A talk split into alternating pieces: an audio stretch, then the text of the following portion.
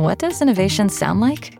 It sounds like the luxury of being in the moment with your customer, client, or patient. It sounds like having the right information right when you need it. It sounds like being at your best for your customers and your business. Thanks to Hyland's intelligent content solutions that improve digital processes, innovators everywhere are able to do their thing better, whatever that thing is.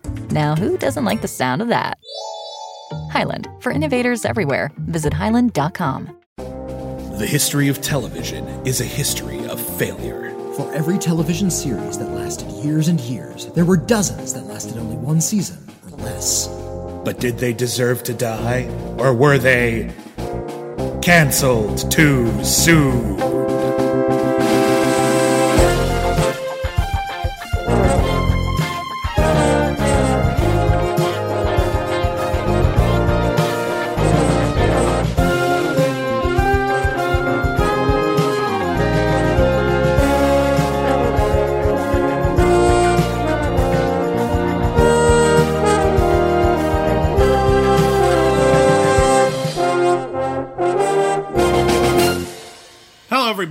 Welcome back to Cancel Too Soon, the podcast where we review television series that lasted only one season or less. My name is William Bibbiani. I'm a film critic for The Wrap and IGN, and everybody calls me Bibbs. My name is Witney Seibold. I am a writer for criticallyacclaimed.net, IGN occasionally, if they'll have me.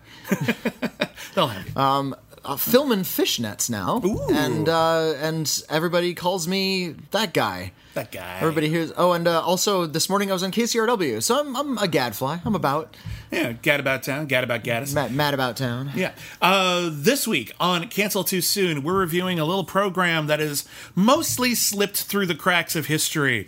But I think it's actually pretty interesting, and it's especially interesting that it comes from the mind of one of the most celebrated science fiction authors of all time. And it's not talked about. No one talks At all. about like no one talks about Probe. I'm about to take you on the greatest adventure of your life. Boy, am I glad to see you. You were saved by a blithering idiot? That's one way of looking at it. Ah! Eye contact is everything with you. About 91%. From the science fiction mind of Isaac Asimov. You'll get us killed. The answers are here, in this room. Parker Stevenson stars in a special preview of Probe. Next. The title probably doesn't help. Pro, pro, I, I remember when the Probe car model came out. It was, um, was it Ford Probe? I, for- I forgot the No memory of the that. company. There was a, a car called a Probe. And, you know, I, I think I was like maybe 14 at the time, and me and my other immature 14 year old buddies would snicker. Yeah, a lot like, of you, Snickers. You should buy a Probe. Ooh, that's a nice. It's kind of a sexist name for a car, isn't it? It's a little gross. Uh, Uh, but yeah, this one comes from Isaac Asimov. And Isaac Asimov, you know him.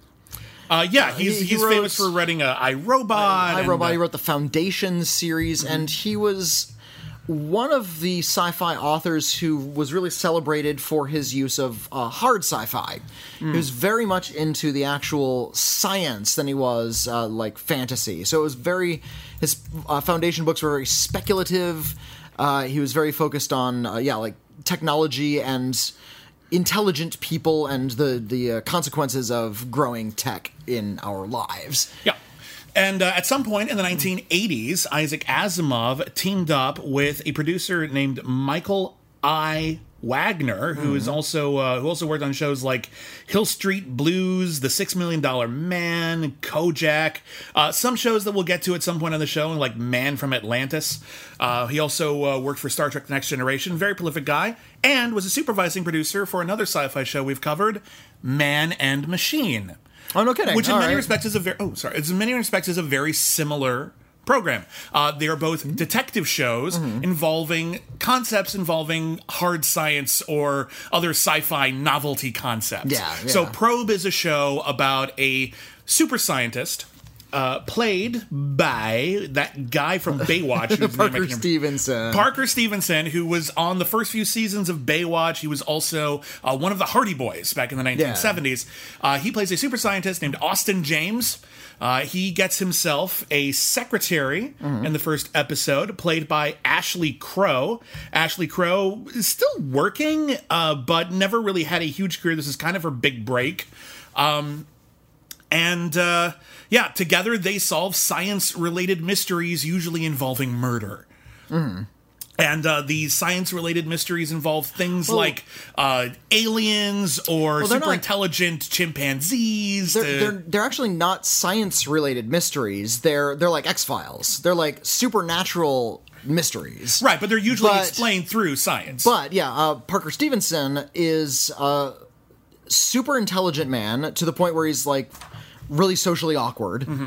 Uh, this is sort of a precursor to shows like House and Monk. Well, both- about the the the um, the uh, prodigy who is so smart and so observant and uses their their uh, observational skills like it's a superpower, but as an exchange, they don't have any social skills. and all of those are, of course, the grandchildren of Sherlock Holmes. of course, yeah. Uh, so they're basically all Sherlock Holmes, but with a gimmick. In Monk, his particular issue is he has obsessive compulsive disorder, Mm-hmm. which that show treated like a kind of superpower. And in uh, this one, they don't really clarify. He has a lot of unusual ticks. He has total recall, which we learn very quickly. Uh, Mm-hmm. He's a misanthrope. He's a misanthrope. Um, he's he's not particularly sexist, although some of the episodes come across that way. He's Well, just he's- doesn't. He just thinks everyone is beneath him. I, and I, he, yeah, he's a misanthrope. I think he's asexual in uh, in a weird sort of way Mm-hmm. because he. There's one episode where he is attracted to Ashley Crow, but it's for a reason. It's because there's Yeah. subliminal messaging that he's falling prey to. Yeah, yeah, Yeah, yeah. there's another episode where someone tries to seduce him and he never even like responds. He's just so like interesting. Why would someone want to do this? Yeah, you're you're married. We want some rub some oil on you. Well, I can help you out. That's a generous thing to do. Don't you find this sexy? No, I'm helping you out. That's not that's not a se- so yeah. He he didn't he was not libidinous. He was pure science, and I think um, this character was entirely Asimov's creation. He is he's a Vulcan.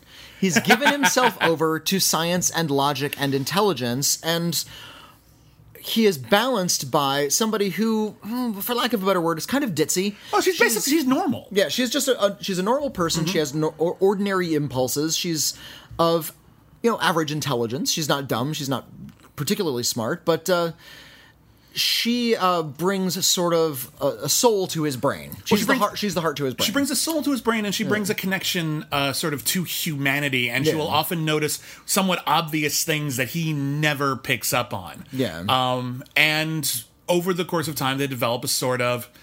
Obviously, there's a certain friendship and affection, but I think they also come to sort of depend on each other a bit. Um, Ashley Crow plays a character named Mickey. Uh, she is a secretary who, at the beginning of the episode, of the pilot episode, she is hired at a company called Serendip. Like serendipity, but without the itty, which is a terrible name for anything. Seren Serendip. First of all, that, that sounds like something Judge Doom came up with. Yeah. I'm gonna dump you in the Serendip It's even worse than normal strength dip. because it's made of sarin gas. Yeah. Uh, but she's hired by this company. It's the company that Austin James co founded. Uh, but he's never in the office. She's ostensibly hired to be a secretary, but she looked around like, "What am I supposed to do?" He's does he come in? No, he never comes in. What do I do? Probably just sit around here and then get fired at the end of the day, like everyone else who gets this job. and she's like, "Oh crap!" And then uh, his Austin James's partner, boss, CEO, a little hazy on how the connection works. I think they, he was the like the other co-founder of the company, but they were never like friends. Yeah, he's the business guy. Austin James is the idea guy. Uh, he's played by Clive Revill, who is probably best known for being the original guy who played the Emperor in Empire Strikes Back before they went back and replaced his footage with uh, Ian McDiarmid for the special editions yeah. ever since.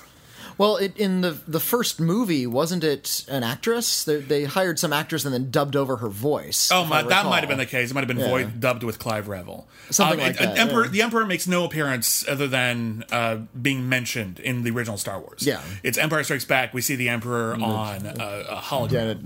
Yeah, Darth Vader is now all of a sudden his right hand man. He always was. That part was clear. Not in the first movie. In the first movie, was working for for Peter Cushing.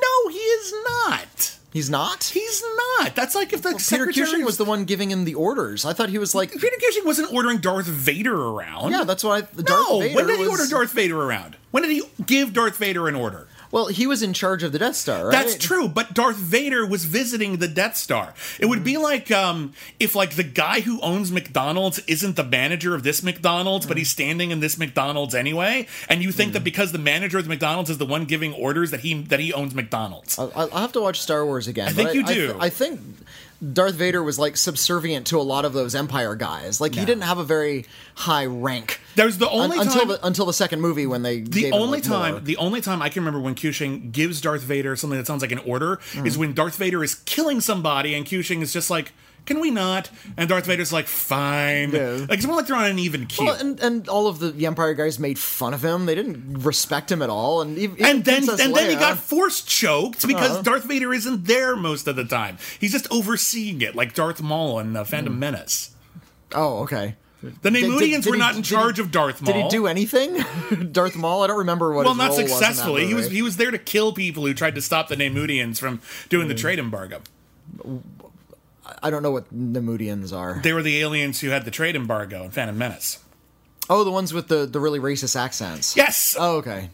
I remember them now. Yes, now it's very clear. We've gotten off the beaten path. Um, anyway, Ashley Crow, Mickey is uh, hired to be his secretary, and then Clive Revill comes in and says, "Hey, uh, we need to get Austin James to sign off on this thing because his water bill is insane. It's thousands of Well, dollars, and it makes no sense." That, that's the first mystery. Is, Yeah. is a, a unreasonably high water bill. and that actually is important later. It's, so it's a, a very important plot point. it's actually a pretty good pilot. Um, so It's an uh, excellent pilot. The pilot's pretty strong. So she is told to go to his lab and either get him to pay for this or don't come back. So she has to go and she goes to the lab. She's she's stopped by an electronic lock that refuses to let her in unless she answers an impossible limerick, limerick. yeah. She needs to do the final line to an impossible limerick and she just makes up some words and then it lets her in. And then Austin James, who sleeps naked in a box and is surrounded by various experiments. He's, uh, he, he, I think he was doing some sort of sensory deprivation but, experiment. But the- that's where he time, sleeps yeah. every every episode when he wakes up. He's always in that box. He uh, he's so fascinated that she was he put in that security device not so that people would like clever people would get in, but so that no one could get in because it couldn't be solved. So he's amazed that her just dippity doing through it, it ma- got her through. So he's sort of fascinated by her. He thinks there might be something interesting about her. So he decides he's going to keep her on as his secretary, and he decides to uh, take her along on his adventure. And his adventure includes he is asked to consult on an impossible murder. There's a woman who specializes in doing like deep freeze swims. You know, people who like swim in icy water. And she is found on the beach, dead from hypothermia, but she's colder than the environment around her, which mm-hmm. makes no sense. So he's ca- called in to solve that particular science crime. There's also a crime being committed in which people are being chased around by machines that are trying to kill them, and no one knows why or what is the response or what is the result of that. the two plots marry very well. Hmm. Like they're they're kind of disparate, but they kind of make sense because they keep going back and forth. One isn't as big a mystery for a little while until it starts invading the A story. Mm-hmm. Yeah. It's good writing. It's pretty good writing, It's pretty good yeah. writing, and um, yeah, and uh, as you could probably guess, it's like, well, what happened? What caused this woman to freeze? And uh, Austin Pendleton figures out that it not Austin Pendleton, Austin James. Austin James uh, figures out that it's uh, it was uh, uh, liquid nitrogen. Yeah, she was frozen Force, she was- fed liquid nitrogen. She was frozen somewhere else and then dropped off on the beach because people would assume That she had frozen that she death, frozen yeah. there normally, and so they that that's the solution to that mystery. However, that one's pretty straightforward. That's like kind of like an episode of Bones. Yeah. like you could do that in anything else. Also. The uh, people who are being killed by like random machines like around town. Turns out there's an artificial intelligence, and even well, we don't learn that until later, but right, but that's we're not going to walk you through everything in this episode. Well, no, but it, the high water bill is what leads him to discover that there's an artificial intelligence that's been bilking people out of like pennies on the dollar. Well, it's the Superman 3 gambit, Yeah, where like yeah. you just round the partial pennies up. Well, that that's something that was actually going on in like banks and stuff. I know. I'm saying most people know it from Superman 3, and now they mm. know it from Office Space, which specifically said it was doing Superman 3. Mm. Um, but it's that gambit. Uh, and Austin is the because Austin is so hyper aware of everything. There's a later episode in which he's being audited, and he says he, he has no paperwork. because he's memorized everything. And she's just like, okay, well, what about uh, what about this transaction you had? Uh, you bought some liquid nitrogen from a chemist in 1986, two hundred ninety six dollars and twelve cents. Damn, like it's pretty Now, amazing. there are people out there who have that. I think it's called mimetic memory, or what, Um, what's, um, where, where they re- remember everything. We talked about this Yeah. when we uh, did that Marilu Henner movie, uh, Lady Killers. Uh, she has total recall. Right, right, well. right. And uh, from what I understand, the people who have that kind of suffer from it. Like it's a lot. It's, It's a, lot lot of information It's a lot to of information yeah. to remember. It's not just you have a good memory. It's that it's you. If you can't forget anything, you're less happy. and a lot of people who have that have nervous breakdowns at early ages Mm-hmm. because they they just remember everything. Yeah, no, it's it's it's it's a bit of a burden, is my Hmm. understanding. I have I don't have it myself, and I know anyone who has it, but that's my understanding. but uh, it, we see it weighing on Austin James. Mm-hmm. That you know he's very confident, he's cocky, he's a Mm. dick even, yes, but there's a wall between him and the rest of humanity because of his gift. And I think uh, the show is really wise about playing him as really cool and smart, and yet misanthropic and distant. So Hmm. we could admire his gifts, but also understand that he's lacking something, which is why he has a compatriot who is much more human. Yeah, Austin. Uh, Austin. now I'm one talking about the actor Parker Stevenson. Oh, yeah. Um, he. I would never call Parker Stevenson a great actor. Mm-hmm. Um, I wouldn't cast him in anything Shakespearean anytime soon. But what he does have is a very natural likability to him. Mm. He's he feels. He's not like House, where you want to just slap the guy in the face. No, no, no. Like he's, not. He's, not. He's not an a He's hole. Like they smug, cast- but he's charming. They could have gone that route and still might have been a good show, but but I think by casting Parker Stevenson, you get someone who doesn't seem alien Yeah. in the way that he portrays his super intelligence. Um, so sometimes that m- makes it a bit suspect, but I, I I like him in this role, and I really like Ashley Crow.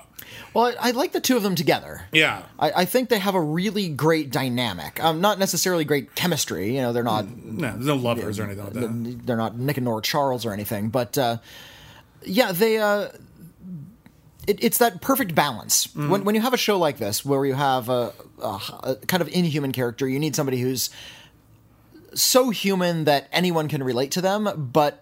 They managed to make Ashley Crow not at all boring. Like Yeah. she's not an every person. No, no, no. She's very distinctive. She has a Hmm. very distinctive uh, sort of vibe. It feels like she's always stuck in the first act of a movie about a sort of wallflowery, not very confident person who by the end becomes a badass. Yeah. And But, she's but she never becomes a badass, which she would be does. contrived. No, so no. that's that's great. I mean, she might have over the course of time, if there's gone seven episodes, we might have slowly got changed her character. seven but seasons, yeah. yeah, yeah. But like, yeah, no, she's she's very funny. She's very she's very silly. She's not afraid to be Mm. silly, which I like. One of my one of my favorite things in the show is actually in the credits.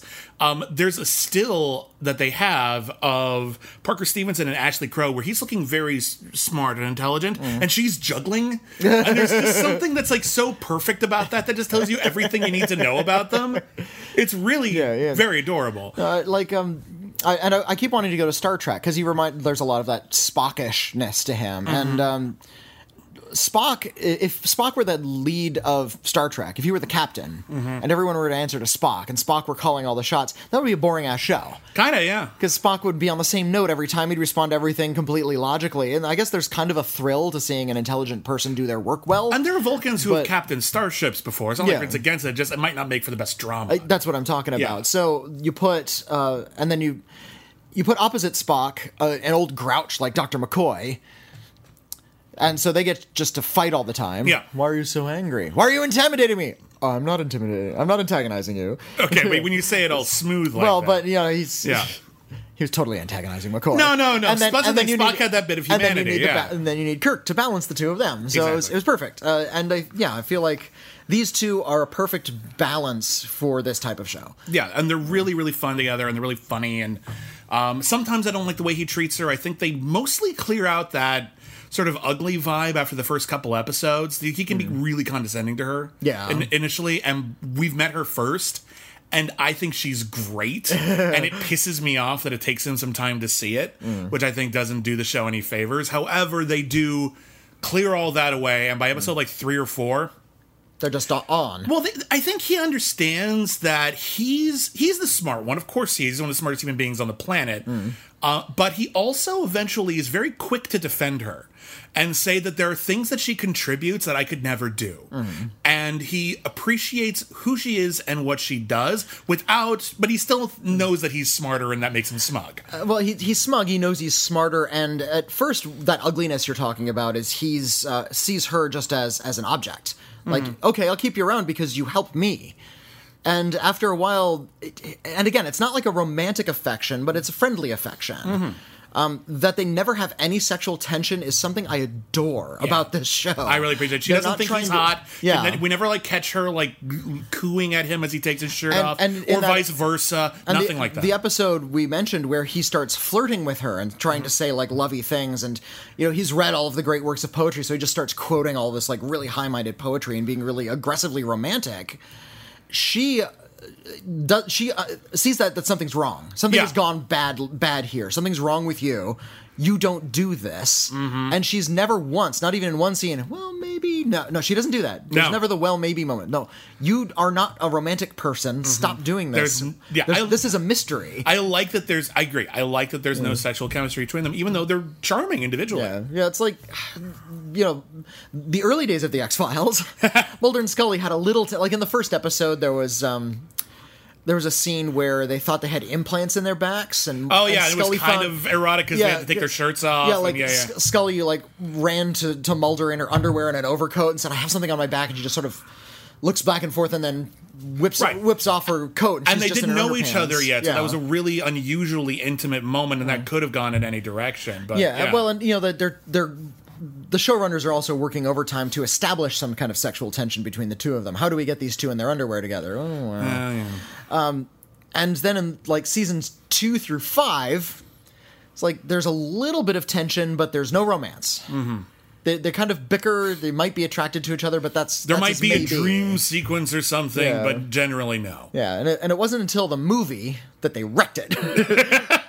It ruined everything. well, and, and he like he leaned in for a kiss, and then oh no, I was stung by a bee. We didn't actually get to kiss. oh, that was that. I, the, I That saw tough. that. I saw that opening night at Grauman's I, Chinese. I was in that same theater. Damn it! That's really weird, and I'm sure you remember the entire audience basically going, ah. "Screw you, you monsters!" Like he started to lean in. I heard like four people in the front go, "Oh!"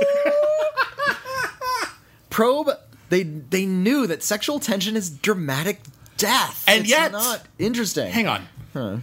And yet, Probe was canceled after eight episodes, Well, and X Files went on forever. So true. they might not have cracked the code entirely. X Files went on longer than it should have. I forgot to mention, Probe uh, aired on ABC. It was a mid-season replacement. It aired from March 7th, 1988 through April 14th, 1988. It aired right after MacGyver and actually got better ratings than MacGyver, but then they moved it to another night opposite The Cosby Show. Oh well, And it still didn't Cos- do terrible. There's a there's a lot of other shows we've reviewed Hmm. that had way worse ratings, but I guess it just wasn't worth the investment. Eh, maybe not.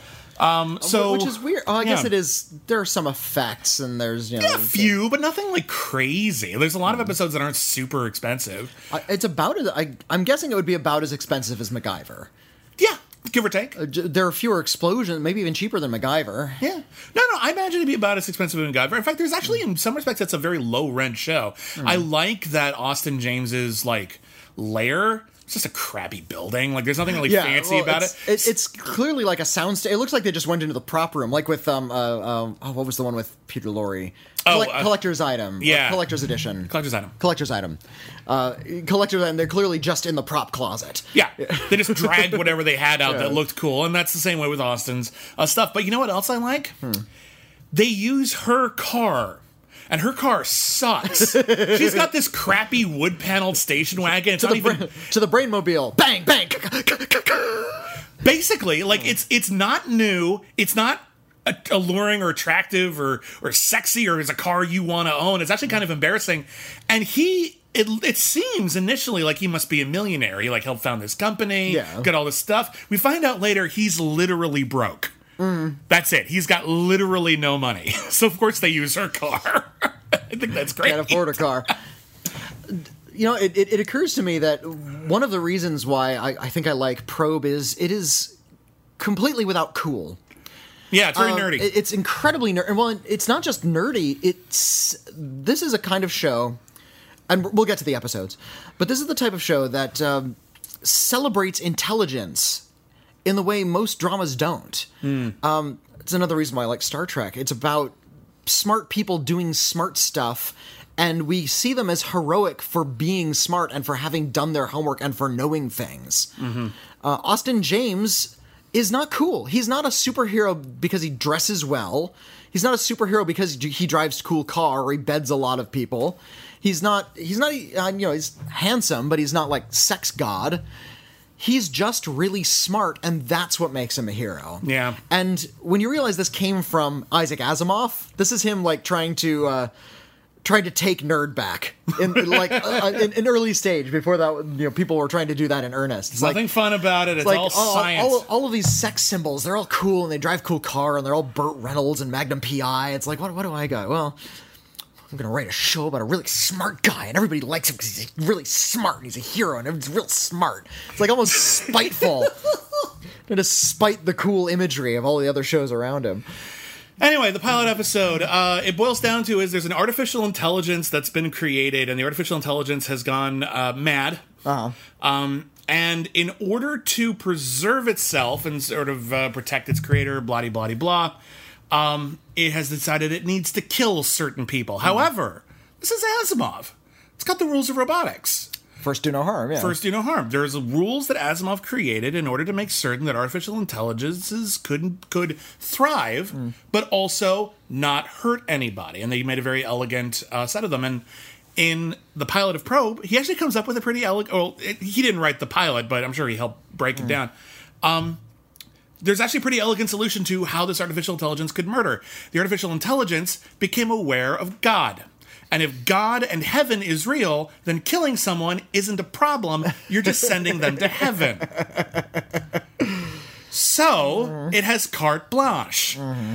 Which is pretty clever, and they end up using that in order to trick it into outing itself in front of the public, mm-hmm. and you know, trick it because it believes in heaven. Because it's- it must therefore believe in the afterlife and the soul. So it takes the soul of its creator, and they use his voice to trick the robot into thinking a building is haunted. So it starts freaking out and talking about how he sent the guy to heaven, and now no one trusts this AI mm. anymore. That's pretty fun. It's pretty fun, and it is about a, a logical, science minded guy talking down a religious extremist. The religious extremist just happens to be an elevator. Well, the, the elevator's later. well, yeah. But, oh, that's the, the elevator's a There's, different there's another episode. artificial intelligence one, but the artificial intelligence is an elevator. But we'll talk about that in a minute. Um, yeah, this is a two part pilot, and uh, Moves along at a decent clip. It's, It's interesting. good. characters. I dig it. it's it's it establishes everything. It does everything right. Damn it! Mm-hmm. In fact, there aren't a lot of false steps in Probe. I really dug Probe just all the way through. All right, well, let's talk about the next episode. Uh, it was called Untouched by Human Hands. This one has a premise that's actually rather similar to a MacGyver episode, of memory serves. Um, there is a, an accident at Serendip. Turns out they were using nuclear materials. The nuclear materials were uh, improperly handled, and they have completely contaminated a room in the building that It's, now it's a been whole floor, isn't it? it's a huge chunk of it, and it's been completely sealed off, and they're going to have to cover it in concrete. Problem is, there's a body in there, and they can't even see who it is, and they can't go inside because. Because it's it would irradiated, Because yeah. it's so irradiated, you can't even go in with a suit; it would kill you. So that's fun. Mm-hmm. That's a great setup because you know the identity of that body is going to be important. And you know that if someone actually engineered this, that would be a great way to hide a, a murder or fake a murder. And indeed, that's Mm-hmm. Yeah, exactly yeah. what happened. And it turns out it's a really elaborate insurance swindle Yeah. from some guy who's faking his own death and has Mm. a- a- achieved this uh-huh. Uh, because there's no way he could do this without an accomplice. He has reprogrammed one of the security bots at Serendip, basically a big rolling arm, Oh yeah, yeah, yeah. yeah, uh, to do all the things that need to be done, pull all the, pull all the knobs or whatever, and also strangle a guy. Problem is, he programmed it wrong.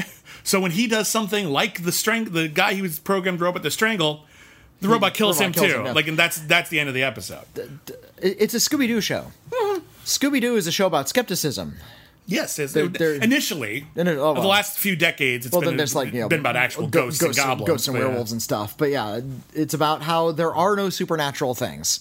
Uh, Austin James believes uh, in nothing. He he believes in what he can see with his own eyes. He's a very scientific guy. He's an empiricist, and uh, it's up to him to disprove uh, anything that. That might seem even vaguely supernatural to the point where he's on a talk show debunking people, like the Amazing Randi, mm-hmm. um, which I think was the next episode, uh, which is called "Black Cats Don't Walk Under Ladders, Do They?" it's a bit of a mouthful. Uh, yeah, so in this episode, uh, Mickey is a fan of a talk show, and on this talk show, they have been asking Austin on the show for a while, and they finally get him because Mickey said yes because she couldn't imagine why he wouldn't want to, and he doesn't want to because why would he? Um, but uh, the, on the show, he's asked to debunk a witch. Uh, and this witch is vowed to hex the host of the show live on television. And That, then- that, that's like the hook of the show. It's Yeah. like, oh well, you embarrassed me, so go, coming this Saturday, I'm going to hex you on the air. Yep. Uh, oh, who is the the talk show host? He looks like Richard Benjamin, but it's not Richard Benjamin. The guy who looks a lot like Richard Benjamin, who I recognize from like everything. I, I, I will look that up because that's uh, Hmm. that's that's funny. Um, but uh, yeah, so she said she- she'll hex him, and then and, she, th- and this is like 1988 goth. Like so. Go, oh, when she's good. like dressed in like this big. Big black dress, and she carries a black cat around with her, and she talks all spooky like. And then uh, uh, she has everyone drink this sort of magic tea, and then the host dies. funny. Yeah, Th- th- there's something over that does, overshot it a little bit. I there- think there's something that does that. That's not a hex. It's hex. It's called poison. You can just Yeah. poison someone's tea. And but it turns out that everyone thinks like, oh, she she must have done it, and of course Mm. Mickey is a little superstitious and she wonders if maybe it's real. What they find out is that the witch is just like, I didn't plan to do that. Mm. I just I, I I had mono and I like sipped on his cup. I was gonna make him I was gonna give him a sore throat like live on television. That was my plan, and he'd just have a sore throat, and that would make it look like I was a real witch. And then it turns out Mm. that someone has been bioengineering targeted viruses and really didn't like that talk show host, which is again kind of making a mountain out of a molehill. Well, the, the witch is a weird entrance into that. You'd think you'd start with like a virologist or something. Mm-hmm. Or, or you would introduce the virologist early in the story. No, that's the twist at the end, and it turns out there's a virologist. I just and I here's the thing. I, I get what they want to do. They want to do an episode in which Austin encounters the supernatural. Yeah. And he is forced to question whether the supernatural is real because something wholly unnatural has occurred. and he can't explain it through scientific means. Yeah, but I love that what they ended up going through was bioengineered viruses with little bits of the victim's DNA, so it'll hit them a ton harder than mm-hmm. anyone else. That's funny. sure. That's that's a hell of a thing. I, I think this was the episode where uh, uh, Ashley gets to explain to Austin. I want to call him Austin Pendleton. Yeah, I know. Uh, keeps ex- explaining to Austin James that she is superstitious, Mm-hmm. and kind of has to explain to him what superstition means. It's like, well, that Mm. doesn't make any sense. I know it doesn't make any sense. It's superstition. But you know that's it's something I'm nervous about, and I can't deny the fact that I'm nervous. It's like, well, all right, okay. So if that's what superstition is, here's how this, this, and this works. Like he's he's being introduced to this little facet of humanity, and he's you know judgmental about it, but he doesn't you know become superstitious himself. Yeah. Um. So yeah, it's this one's like a good setup, but the the sci-fi explanation is so out there that it kind of this this one kind of doesn't work for me. Also, I'm frustrated by the way that this show and a lot of other shows of its time, this isn't exclusive to Probe, treat witchcraft. They just don't know what to do with it. They don't understand the historical context of it. They don't understand the characters if who would actually portray themselves as witches and the idea of empowerment that comes from that and the level of persecution that if they had to go through. Sort of the the Wiccan religion didn't really kind of move into the public eye, un, uh, as I recall, until like the mid '90s. Um, in, in terms of like a general social awareness of, of Yeah, what yeah. it really was, I, I I think that timeline is more or less right. Mm. But yeah, by the 80s, they just didn't know what to do with it, and like a Oh, lot oh, of things that witches were all Elvira. At like a lot of yeah. things that like lame TV writers just saw in the news but didn't bother to research or understand. Hmm. It ends up being treated in a very superficial way, and Well, and, and this is '88, so this is like after the after the end of the Satanic Panic, Yeah. but we still had like a few echoes of that Well, throughout we the still have culture. people bending spoons on TV. Yeah. I get that. I totally do. And it's I'm not Speaking saying of it's the, not. ama- the Amazing Randi, Of course I am, but like I'm not saying it's not fair game. But when you they include a lot of quasi feminist rhetoric about it, and it really I, I- don't have the quotes in front of me, which I've written them down, but it doesn't seem like the show was even remotely on the wavelength. And I get that they're playing it up for drama and crime and mm. suspense, but even so, I think they did a poor job of it. well, it, it's a they're focusing on their characters. They're Hmm. not so not so big on the supporting cast. Ha- uh, One last thing, I think black cats don't walk under ladders. In parentheses, do they? Mm. Really should have been a Giallo title. Can you imagine a Lucio Fulci movie with that title? It would have been amazing. I, I can, and, and the, the Italian title is eight times as long. Uh, speaking of long titles, the next episode, which is my favorite episode, Uh-huh. is Metamorphic Anthropoidic Prototype Over You. A title I don't even entirely understand.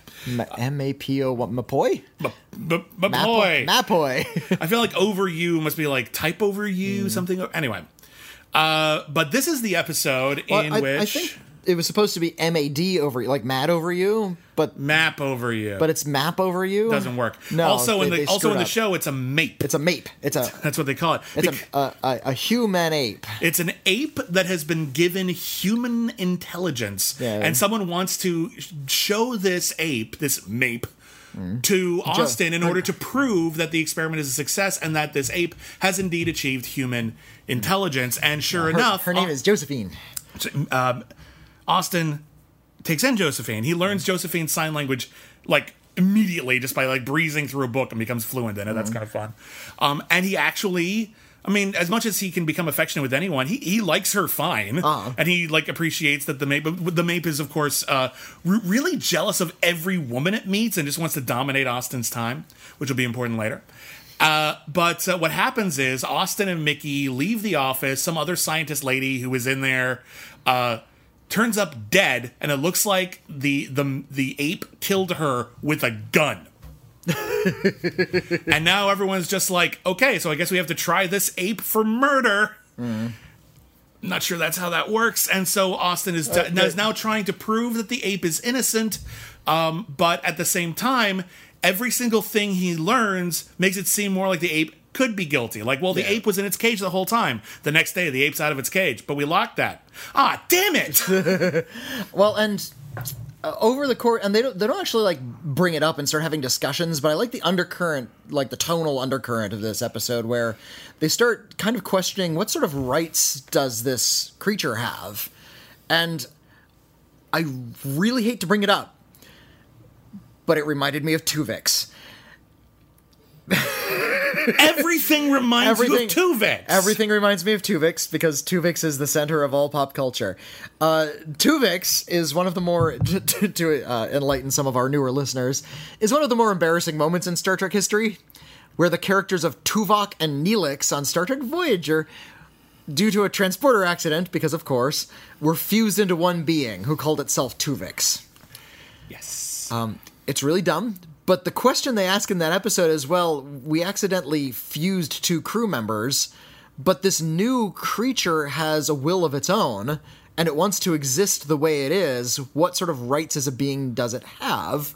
And we have to respect its wishes. Right. It's like, well, what about the two people we killed? Well, we killed them. That was Yeah, an they're- accident. they're not here they're anymore. gone now. What if we're gonna if we're gonna start getting upset about that? What happened to all the people we murdered with our transporter beam? Yeah. we obliterate people and then reconstitute them on another planet. We're using We- different particles. We're yeah. basically killing someone every time we use it. We're Scattering not, we're not pissed off about that. scattering your particles to the wind. Uh, but yeah, the, the notion of you've the scientists have sort of created this new thing and without really sort of regarding and it's the Frankenstein thing. Sure. Without regarding its rights or its heart or its soul or, you know, its place in society. Right. And but, Science, we're all about shoulda, not or no. All about coulda, not shoulda. Well, and, and here's where we run into an issue, I think, um, with this series and why it's sort of ironic that Isaac Asimov is involved in it. Because by the end of this episode, we find out that Austin was so eager to prove that Josephine was innocent and prove that science, blah. He missed the obvious signs that Josephine actually did it. Josephine was a jealous ape and killed someone in order to be closer to Austin, and uh, all of its plans for like how to like get involved in a murder and use a gun and everything like that were because they let her watch television, uh, and she watched a lot of crime shows, and that's that. Here's the damnedest thing. Asimov is not particularly known for being a sci-fi writer Mm-hmm. uh, who does scare tactics. A lot of science Oh, fiction yeah, boils yeah. down to we've invented this new technology. The, the scientist is never mad. yeah, this we've invented this new technology. How is it going to kill us? That's a lot of science fiction, and that can be valuable science fiction. That can be useful science fiction because it tells us what path not to take. That's not really Asimov's bag traditionally, and yet in most of the episodes of Probe, that's what happens. We mm. create an artificial intelligence. It kills people. We uh, supercharge an ape's brain. It kills people. We've created a way to genetically modify viruses. We use it for murder. Mm-hmm.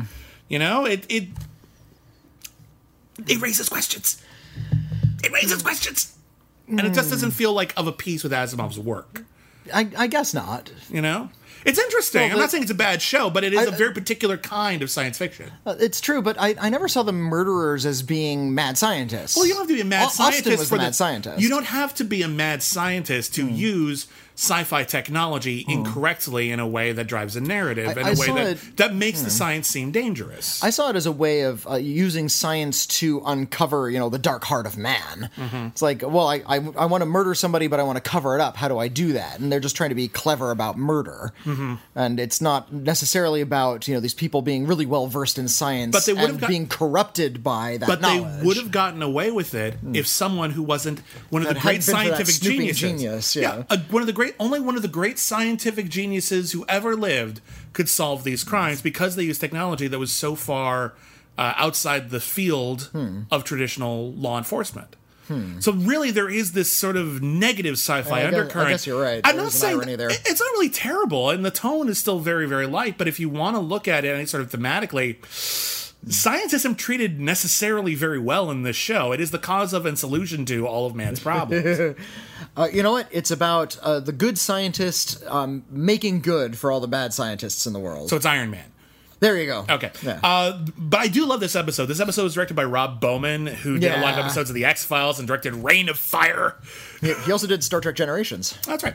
Uh, but uh, this one is just like really kind of surreal. And like, there's a bit where uh, the ape takes a building hostage, and the police are outside with a bullhorn trying to reason with it. and it's just, and even and people are just looking at it, it's like, are we really doing this? What are we supposed to do? It's not hostages. But the I, I I started imagining in my head the ape's dialogue. I've got a handful of poop and I'm not afraid to use it. the next episode. It's uh, it's an orangutan, by the way, and Oh, yeah. because uh, apes are more docile when they're young. Like when you see a chimpanzee in a movie, it's a baby. Yes. it's like a, a baby or a very young chimpanzee. It's pre-adolescent, and you know, that's why I had in my head for a longest time that chimpanzees were small creatures. It's like, oh, they don't grow more than two feet. Actually, they grow to like five foot ten. Yeah, they're They, they grow to be human-sized. The problem is when they're that big, they're barbarian warriors. Yeah, that can- will murder you because they're aggressive animals. yes, yeah, they're very, very dangerous. Actually. and same with orangutans. So it's it's They're I'm always seeing- very young. And they're treating it like it's this mature ape, but it's a baby. It's a baby ape, and it's kind of it's cute. It's just like in like. E- It's a practical concern. You want to use it as a plot point, but there are very real reasons. Oh, why yeah, you well, yeah, you don't. It's you like don't want to have a chimp rending your rending your cast to It- shreds. it's like in a movie when someone gives birth and they show the baby and the baby's obviously four months old. Right, right. You know, right. because you're not going to get a newborn. It's a four. you're not going to go to a hospital and say, "Can we use that for one minute?" It's a four month old with goop on it. Wow, that was a long pregnancy. Yeah, you just you, it, there's a practical reason why you can't do that. And yeah, if you know what you're talking about, it takes you out of it. But what are they supposed to do? what are they supposed to do? Like, there's no way. Well, the, the, the only other solution is there are a few solutions. Put someone in a suit, which would have looked terrible. You use a puppet, which would be passable if you get like a good enough puppet. Or in the modern day, you do the Andy Serkis thing. You just do somebody in motion capture. It, yo, we've I've seen motion capture babies that look terrible. They- they- they- it's one of those things that just doesn't look. We haven't got it right yet. It looks really with, with weird. CGI. Ba- well, CGI babies look weird. Renesmee from the tw- the Twilight movies. That was my first thought, but I'm sure it's improved since then. But it's still not great. I, I saw the original footage, and they actually had a practical effect for that baby. Like they didn't couldn't. I don't know why they didn't want to get a real baby. I guess they wanted to have certain features. They wanted it to- to grow up into a person. yeah, it's got to have like certain uh, Yeah. qualities. Like, it, it was important that it have certain facial features to the filmmakers, whatever. And so they built a doll, and the doll was even like more horrendously demonic than the CGI thing. So we actually came out on the good end of that. I know. Uh, the next episode of Probe is called Now You See It. In this episode, an artificially intelligent elevator that Austin invented for Serendip uh, has started killing people. It goes to the wrong floor, and then the people just walk into an elevator shaft and die. And what they discover is that the only common link to all of these deaths, other than Austin's AI technology, is really ugly corporate art that you see in like lobbies. so they track down the artist, and it turns out the artist knows it's ugly and only sells it to those corporations because he hates them. Trying to make their I over I overprice it, and it's my worst stuff, which is kind of funny. well, you know what? That's what I'd do. Yeah, I'm I was really angry, it's I'm like, oh, this is great art. I'm turning your building into an eyesore deliberately. Uh, but it turns out it's actually a weirdly elaborate scheme that makes no sense. I didn't understand the plot. The plot of this one, episode yeah. is terrible. So it turns out someone's trying to do a corporate takeover of Serendip and a couple other similar places. Hmm. And so what they have done is the CEO, personally, has put like computer chips in all these crappy statues that will project holograms Oh, right. that will it will send the elevator to the wrong floor and it will project a hologram onto the elevator that make people think the elevator is there so they just walk into an empty elevator shaft and die. And by doing this, the deaths will make the companies less stock marketable and then he'll be able to Mm. Buy them. Yeah, well, if- That if- makes no goddamn sense. Now I appreciate bringing the value down of a company by committing a murder uh, that like the va- the stock doesn't go down when that happens Well, like the, the property values might go down Yeah, I mean, like you're probably not going to sell it to people who are afraid of g- g- ghosts. Uh-huh. Um, now, in the case of Serendip, it kind of makes sense because that's their their technology. Hmm. But even so, that's a dumb way to go about this. That's weirdly elaborate and unnecessary. I think it's actually uh, if you have you know some uh, hologram projecting technology like convincing enough that you can walk into it like walk right up to it and walk through it yeah, i think projecting a fake elevator is a dandy way to, to commit a murder I'll grant you that. that's actually if, kind of clever But if you have that, and we see that they use it to make highways look like they're finished when they're not. You don't need another company. You've already got one of the greatest true, inventions in history. It's like, um, just sell it, and then you can buy all those companies with all of your profits because you've created one of the best inventions ever. It's like I, I see in movies where it's like here's a master swordsman, they can cut a bullet in half. Like they can move so quickly, they can cut a bullet in half. And I'm thinking, if, if you can move that quickly, you wouldn't need to cut a bullet in half. You just get out of the way.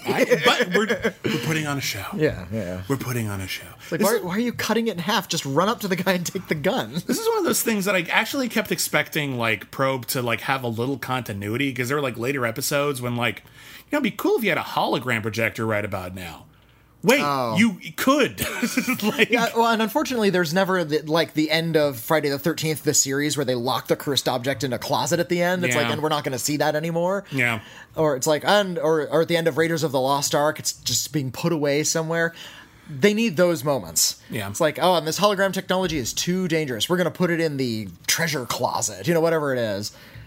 Well, uh, Gonna nail it up because it's too dangerous to can't be used by humans yet. so this episode is frustratingly elaborate. I'd say it's mm-hmm. easily the worst in the series. It's mm-hmm. elaborate, and once it all comes together, you realize this mm-hmm. is a really kind of a crappy way to tell this story. But the next episode is fun. It's called Plan 10 from Outer Space. I like this episode a lot. I thought you might. It opens with a, a science fiction author in a it's a dark and stormy night. He's banging at a typewriter with a blindfold on, and he keeps yelling at some unseen presence in the room. Stop telling me what to write. That's how you start a fucking episode. and then he gets hit by lightning. he gets hit by lightning. and then credits. Turns out uh, he is the most prolific sci-fi author in the world. He's written over 400 books. That's, ridiculous. you know what? There there are authors who do that. I though. know, Just that's- they write a book like a book a day. That's you know, insane. That's insane to me. But in any case, he's very powerful. Not powerful. He's very rich and very popular. Mm-hmm. And uh, he has invited Austin there because he wants to show him something. It turns out he wants to show them an an alien. the alien who's been feeding him ideas. Yes, it turns out there is an alien that crash landed in the in the in the, vicinity, yeah. In the vicinity. The alien's name is Pretzel. And Pretzel has not he's never written a word. Pretzel has just given him inspiration and told him his life stories. Mm-hmm. And those have been all of his books. And then his last book, the book he was going to write, is going to be the greatest sci-fi novel ever, In the mouth of madness. which was about an alien telling a sci-fi author what to write, and then at the end, the alien was going to kill him. And so he's just like, well, that's a problem because this is all based on reality. So I think Pretzel is trying to kill me, and Austin's like, this is stupid, and I'm leaving. Mm-hmm. Until He comes into the house, and it's full of a floating lightning ball uh-huh. that is flying around, shooting lightning everywhere, while the author argues with it. Hmm. That's a good setup. Yep. That's a great setup for a story. Now it turns out the ball of lightning is ball lightning. Uh, really something Austin should have considered a little sooner. yeah. Um, but uh, ball lightning is a is a very strange atmospheric It's- phenomenon. It's an It's- unexplained. It's like pseudo real. Like there's some. Yeah. I, I, I think the actual scientific veracity of ball lightning is is at Right. least questioned. but it turns into this weird is alien life real and austin actually starts to question it he actually believes that aliens could be real he just doesn't believe that they would come to earth be named pretzel and use whatever know-how they've got to help a sci-fi author write books which yeah but mickey says listen what if he's right we have to at least exper- look into it and so they do Um, and this is one of the ones where it kind of turns into almost like an Agatha Christie story with like the mysterious maid and like the the too young wife who's probably trying to kill him. Uh, and indeed, the author gets killed. Uh-huh. And uh, but on- only later do they prove that it's actually ball lightning. But they're like, okay, this is great. Turns out the alien isn't really an alien. He was actually a really good author who had mental health issues and just saw his creativity as an external voice. And wait a minute, that means someone murdered him. Oh crap! We still have we still have a third of an episode to go, which is actually kind of fun, and I like that. It turns out the wife did it because it's her, the maid, and the maid has no motive. Well, her, uh, she was the one feeding him his stories the whole time. And Mm. The maid was beating him swords the time. no, the wife. Oh, oh no, the story's about the alien though. Par- oh No, no, no, no, because the wife wasn't doing that. She, that that was the big reveal at the end. It was the wife was the one who was feeding him the stories. No, she was just going along with it. He he was he, he she was like his fifth wife. She wasn't there the whole time. He met her on a book tour. He'd already been writing the books, and he said he never Well, wrote a word by himself. So she I- I- couldn't have. Oh, I was on because because Austin confronted her and says that that was your motive. You wanted credit for the books that you no, were no, no, writing. no, no, no, no, no. He doesn't. She doesn't want credit for the books. Hmm. She wanted the financial rights to the books. Oh, okay. So if he dies, she gets the financial rights to the books, and she was going to wait Mm-hmm. uh, uh, until he had finished his last book. Uh huh. But now that it seems like he's never going to, then she's like, fuck it, I might as well kill him. Mm-hmm. And I'll get a ghostwriter to finish the last chapter, and it'll still be the book he was writing when he died, and it'll still be a hugely blockbuster successful book. Okay. So that was the idea, It was the rights to the books, not that she was actually writing them. Oh, okay. I, I misunderstood the ending. it's fine. then, yeah. It's fine. Sometimes I watched. I watched all of these probe episodes at like one a.m. So. well, this is here's the one that I was actually a little hazy on. Mm. Uh, it's called "Quit It." It's the last episode of the series, Mm-hmm. um, and a young woman wakes up in her suburban household and finds out she's living in the idyllic family home. She's been Stepforded. she's been ste- her, her whole been, the city has been Stepforded, and she's okay. yeah, the whole so her family's been Stepforded. Her dad was a chain smoker who's seems totally fine and not nervous at all. And mom is up dressed and well coiffed first thing in the morning, and so she freaks out and she runs away. And she happens to run into Mickey's car. Total coincidence. Mickey takes him, her to Austin, and she says um, something's happened to my parents. And of course, she sounds mad. Yeah. Her parents show up and they sound very reasonable. And then when Austin says, "Listen, uh, she's very scared right now. Why don't I take her home later this afternoon and we can deal with this?" and the parents say, "Fine." That's when Austin says, clearly the young woman is the one who's sane because those people smell like they've been chain smoking for the last 20 years. and I can also tell they haven't smoked in a month and they're not even going through any withdrawals. Something weird is going on. Uh huh. And it turns out, yeah, the entire town is being Ma- stepforded. ma- mass hip- hypnotized, actually. and they spend the uh, yeah they spend the whole episode trying to figure out is it is it these anti-smoking pills they're taking? What is it? And it turns out explain this to me because honestly i was a little hazy. Um I, I, something I to do with magic kids? Well, the, there was something about how like whoever handled the pill, like who, whoever handled the pills or whoever handled the the hypnosis device was influencing it like psychically, like it was taking on their desires. Okay. I, I don't really quite understand how I it was got the supposed to impression. work. I got the impression that a bunch of kids decided to help out the community, Yeah. and didn't realize the extent of their power over them because maybe Yeah, they yeah. were they were handling the hypnosis device. they, they were were like, they were handling the hypnosis device, but they were doing it kind of unwittingly Mm-hmm. and like really haphazardly. It was like really easy for them. So it's like, well, I wish everything were great. It's like, uh, you know, that Twilight Zone episode where the kid just gets what he wants. Right.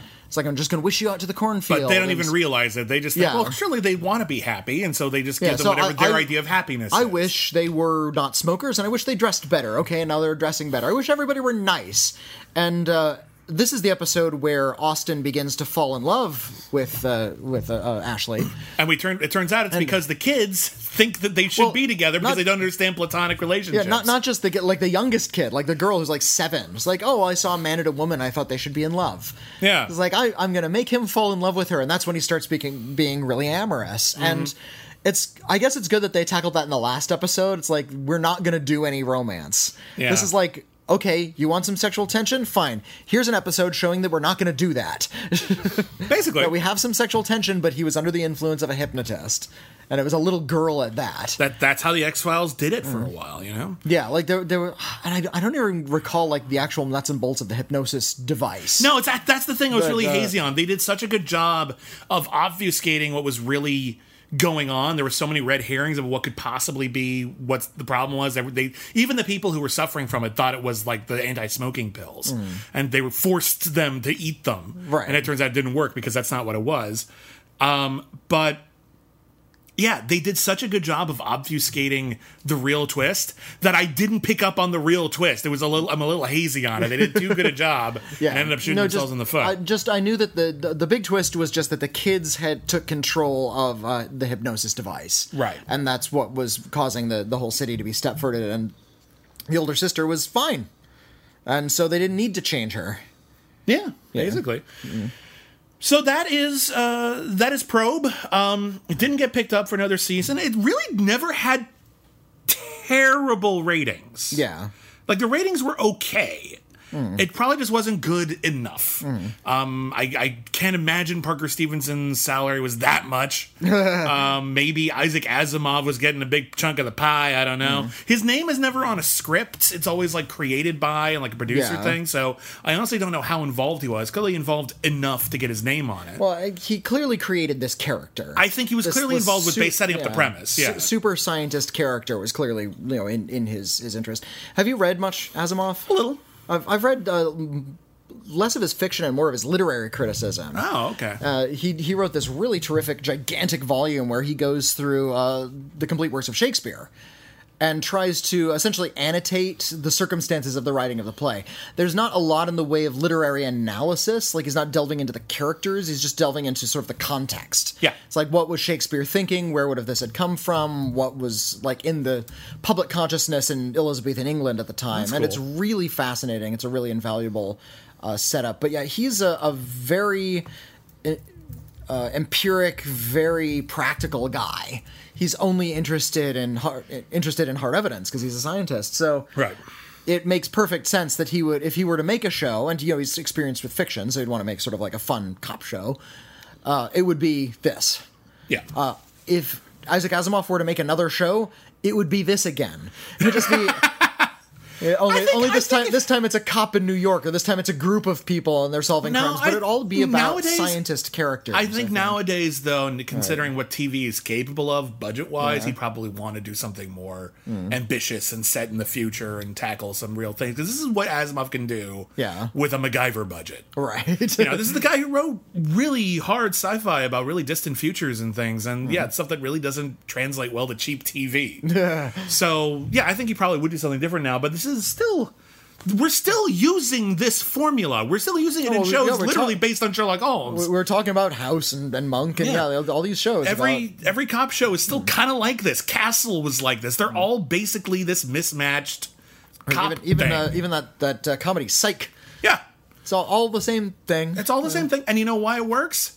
Because there's nothing wrong with it. you get two people with distinct personalities who play off of each other well, create humor and or and or tension. Uh-huh. Um, and you shove them into different murder mysteries and just see what they do.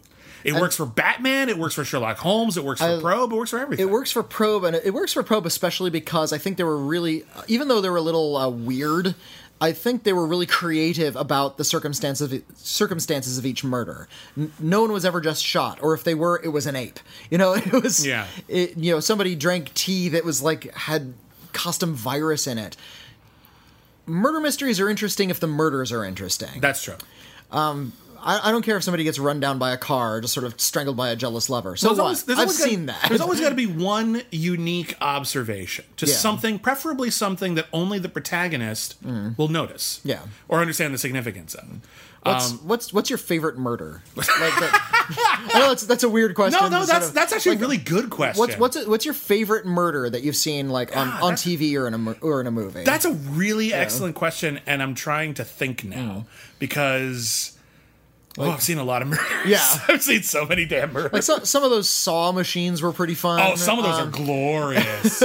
some of those are. I think my favorite one from the Saw ones Mm. is uh, the two guys in a room, and uh, there's a coffin in the room, and the guy's like, "You're trying to get me in that coffin. I'm going to shove you in the coffin." Oh, and then was- Jigsaw is just like, "This the- is the only safe place in the room," Yeah, and was- then the was a- coffin re- It was, a, retracts. it was a coffin full of broken glass. Yeah, but he doesn't uh, mind the broken glass because the alternative is being smashed to death in that room, and then the coffin retracts into the floor, and then the room crushes like a vice, and all of that guy's blood pours onto the window of the coffin. it's so gross, but it's such an amazing bit. Like it's super cool.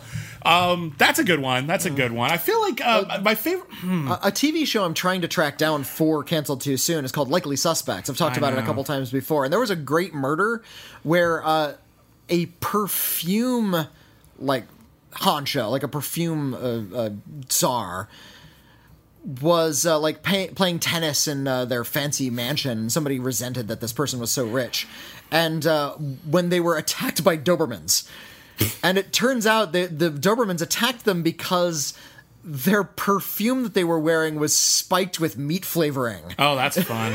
There's an episode of CSI I really uh-huh. liked. It actually ended up not being a murder, but the solution was still cool. Uh-huh. It looked like a murder because this guy was like a prolific gambler, uh-huh. and they assumed that someone tried to poison him because he had made a lot of enemies. And then it turns out that as a gambler, one of his shticks, you know, one of the things that he does, mm-hmm. he always eats, he always snacks on this one particular kind of chocolate. Now, there's nothing wrong with the chocolate, but if you but he ate so much of it over such a long period of time that there was a very particular like mineral in the soil from the chocolate and he created like this poisonous mineral deposit in his life from eating like 40 years worth of chocolate. so it, there was like it was a literal death by chocolate. Oh, that's pretty funny. And that was kind of fun. I mean, it's, again, it, it- they don't need to put a warning label on it. Just like mm. maybe eat something else once in a while and you're fine. So that was a fun one. But yeah, I don't know. That's a really actually I would love it. I would love it if people would go to our Patreon page for this episode. If you're not uh, getting it through Patreon, it's patreon.com slash canceled too soon, cancel with one L, and leave in the comments. I want to I want to attract people to, to that section because I want everyone to be able to see everyone's picks. yeah. Uh, leave in the comments of this episode your favorite. It's got to be fictional. Favorite fictional murder. Favorite fictional murder, movie, TV, book, There- comic book, whatever. It has to be an actual murder, and it has to be clever. It has to be like a really cool setup, or just something really neat about it. So, Probe had a lot of clever murders. Yep. had clever characters, celebrated intelligence, was all about the the glories of science, good characters, good character interaction. Yes, it was definitely canceled too It was soon. definitely canceled too soon. I think it's, it had it's a just few. a good show, pretty through and through. Uh, Yeah, I think maybe had- a few missteps, but it's only the first eight I, episodes. yeah, I think there were like one or two episodes that were kind of lame. I don't. I don't think the last one was ending on the best footing, and I think um, um, the elevator episode sucks. Oh, but the characters are so cute and likable, and I really do like them together. And I'm really bummed out that Ashley Crow didn't have a bigger career. Yeah. She's well, I mean, great in this. Like she could have totally carried another show.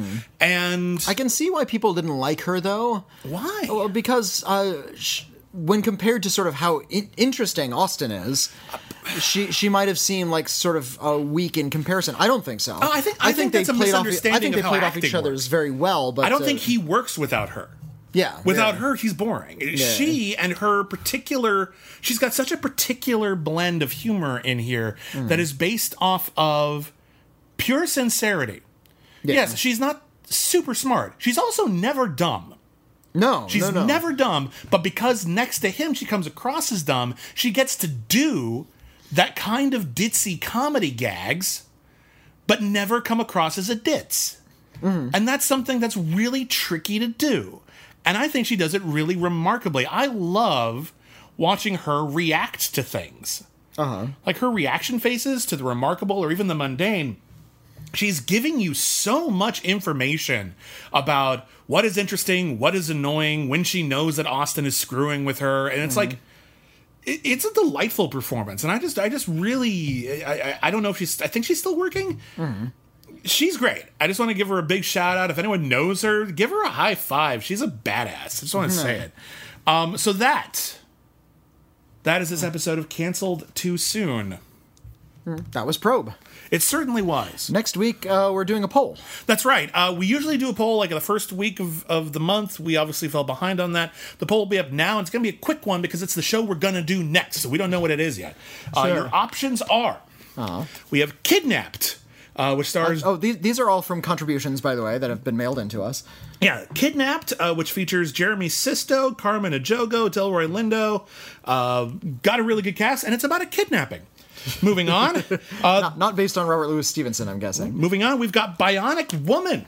The the reboot of Bionic Woman. That's right, uh, which features uh, Miguel Ferrer, who we see a lot on this show, uh, Katee Sackhoff, and Michelle Ryan as the Bionic Woman. This one's about a Bionic Woman. I see that box hand of Bionic Yeah, Woman. uh, but it's about a woman who becomes a cyborg and fights crime. Yeah. um, based on a uh, the spin-off of the Six Million Dollar Man. And then finally, we've got The River, uh, produced by Oren Peli, the dire- uh, director of the original Paranormal Activity, and it is about a uh, wildlife TV show host, if memory serves. Yeah, Yeah, it's like a, St- a Steve Steve Irwin type. yeah, and he goes missing in the Amazon, and people go after him, and it turns out it's really scary.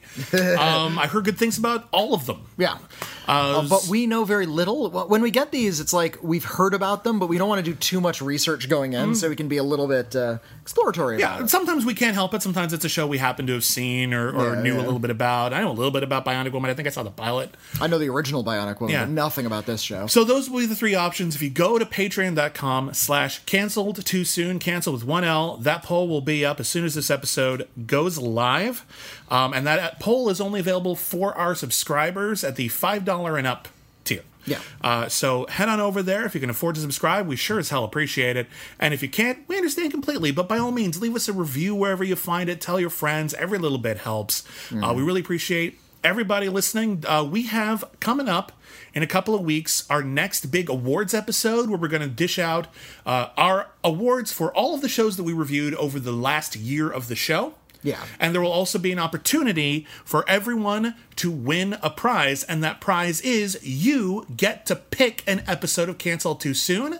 And for a runner up, you get to pick an episode of our bonus show, the Cancel Too Soon monthly movie. So your task will be to pick out the show, the episode of our podcast That is of Cancel Too Soon.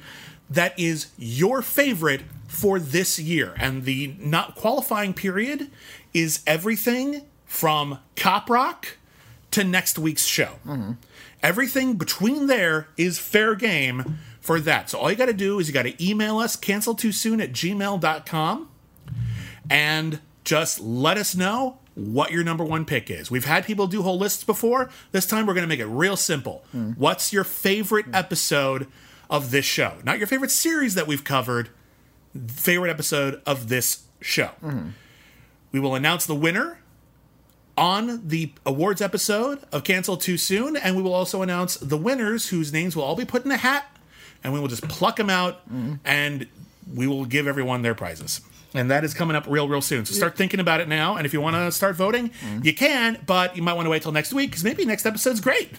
Hope it is. You know what?